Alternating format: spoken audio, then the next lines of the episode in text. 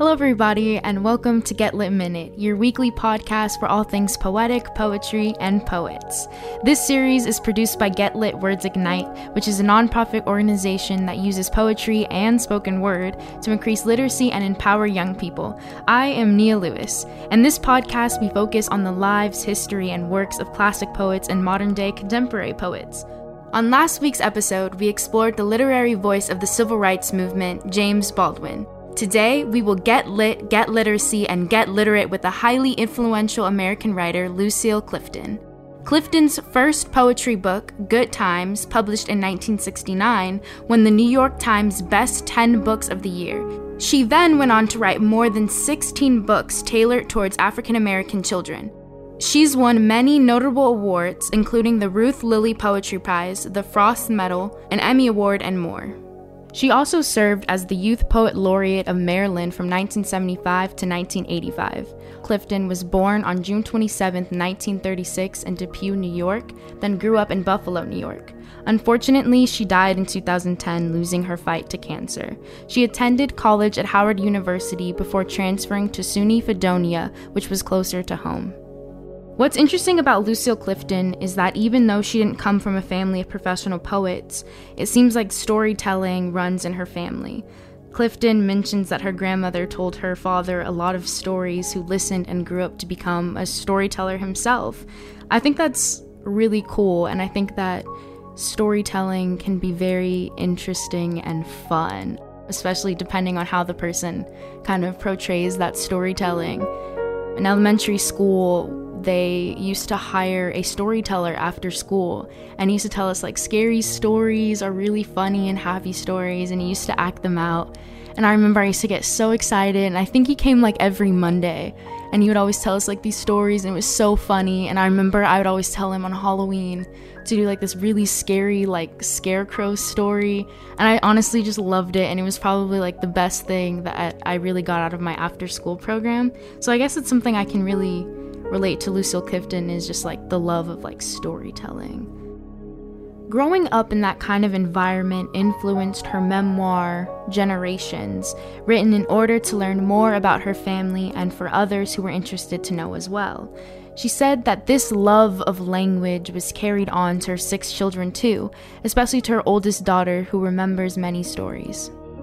In an interview for the Antioch Review, Clifton stated that she continues to write because writing is a way of continuing to hope. Perhaps for me, it is a way of remembering I am not alone. Likewise, I believe a lot of writers use poetry to not only heal from their past, but to also create a feeling of hope for the future. I definitely feel as if when I write, I also kind of hope too that I can like really influence others. And I know when I was first really getting into poetry, someone kind of came up to me and was like, "Oh my god, like I'm feeling the same way as you. I just I'm just glad that you put it like out there and I just like never really knew how to like express my feelings. And I know that a lot of poets kind of feel that same way.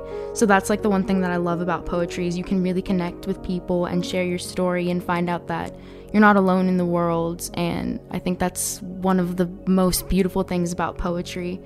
And throughout her writing, one strength that stands out among the rest of her artistic skills is how economical she is with her diction. Many people remark a striking element of her work is an absence of capitalization, punctuation, long lines, and more. By using silence, the blank space on the page, as a tool, and the value of each word she chooses to use becomes heightened and really emphasizes how precise she is to make sure that every single word was written for a reason. That's absolutely beautiful, and I think a lot of poets can kind of relate to that. Um, I think that's something that I definitely want to work on as well when I am writing my poems and how they kind of look and are presented. I just kind of do the normal stanzas, and I feel like I want to explore and kind of make my poems look a little different and kind of see how I like it. And then maybe it could be like my own little touch. So I think that's cool that she kind of figured out herself, like with writing poetry and her own little thing. So it was like, if you see it, it's like, oh, they were inspired by Lucille Clifton. So I think that's that's absolutely amazing. And I think that's so cool. Her work sometimes contains only the essential, all while blooming into immersive and full worlds. Who knew that the absence of language could strengthen the existence of the words that remain? While I'm thinking of Lucille Clifton, I wanted to introduce someone really quick here on this episode because it reminds me of a time I heard her perform I am running into a new year, and I was so in love.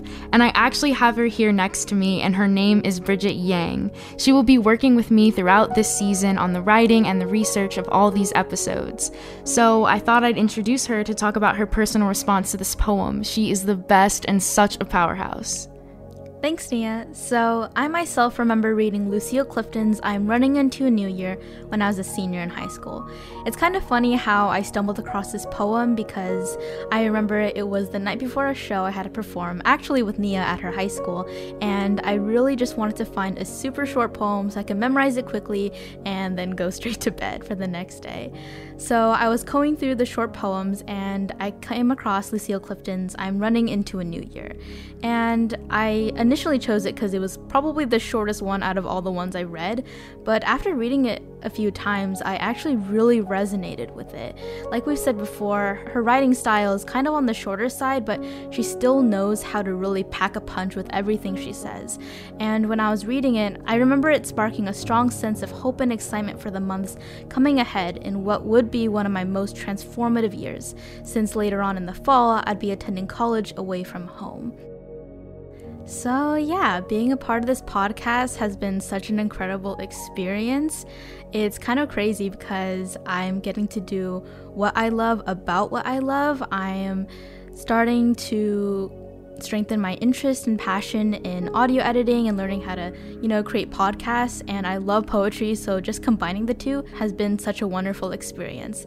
It's also been super great working with Nia because I've known her for quite some time now, and I've always loved her performances, and everything she writes is absolutely incredible. So, getting to work with another amazing poet on this podcast has been such a great time, and I hope you guys are enjoying it too.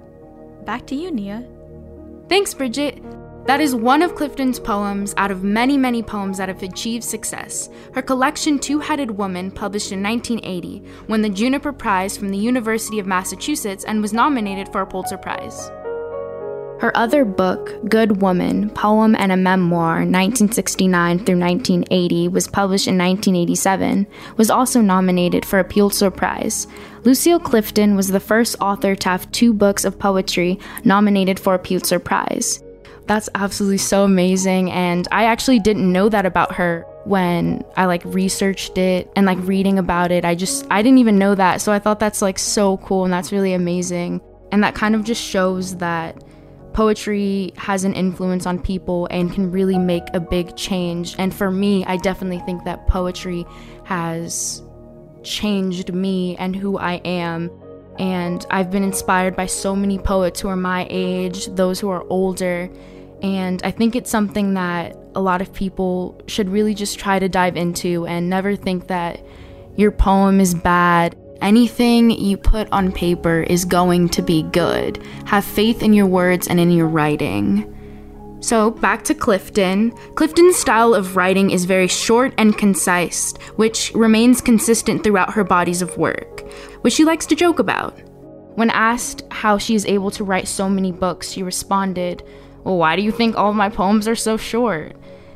I can never write a short poem, which is kind of weird. I just can't do it. I I don't know why. I feel like because I talk too much, it comes out in my poetry and I feel like I have to say everything. And I've tried writing short poems and they end up being 3 minutes. So that's so cool that she can really make short poems and that people can even make short poems. I can't do that. I I don't know why. I just I really can't. To look at one in particular, let's examine her poem Poem in Praise of Menstruation, which was first published in 1999 in the collection of books of Lucille Clifton by Lucille Clifton. This poem is an example of how Lucille unapologetically explores her sensuality in her work. One main literary element that stands out to me is the repetition, which may signify the cyclical flow of the menstruation process that happens to females every month. So here's her poem, Poem in Praise of Menstruation by Lucille Clifton. If there is a river more beautiful than this, bright as the blood, red edge of the moon, if there is a river more faithful than this returning each month to the same delta, if there is a river braver than this coming and coming in a surge of passion, of pain, if there is a river more ancient than this daughter of Eve, daughter of Cain, and of Abel, if there is in the universe such a river, if there is somewhere water more powerful than this wild water, pray that it flows also through animals, beautiful and faithful and ancient and female and brave. Okay.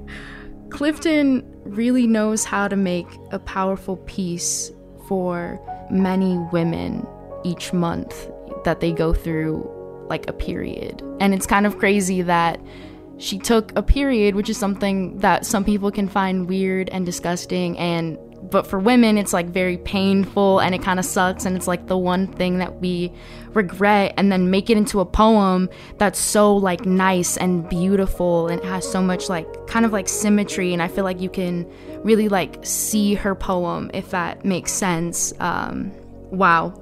Just that poem is so good and you can really see her talent with transforming something so mundane into poetry and how she can write something so intimate.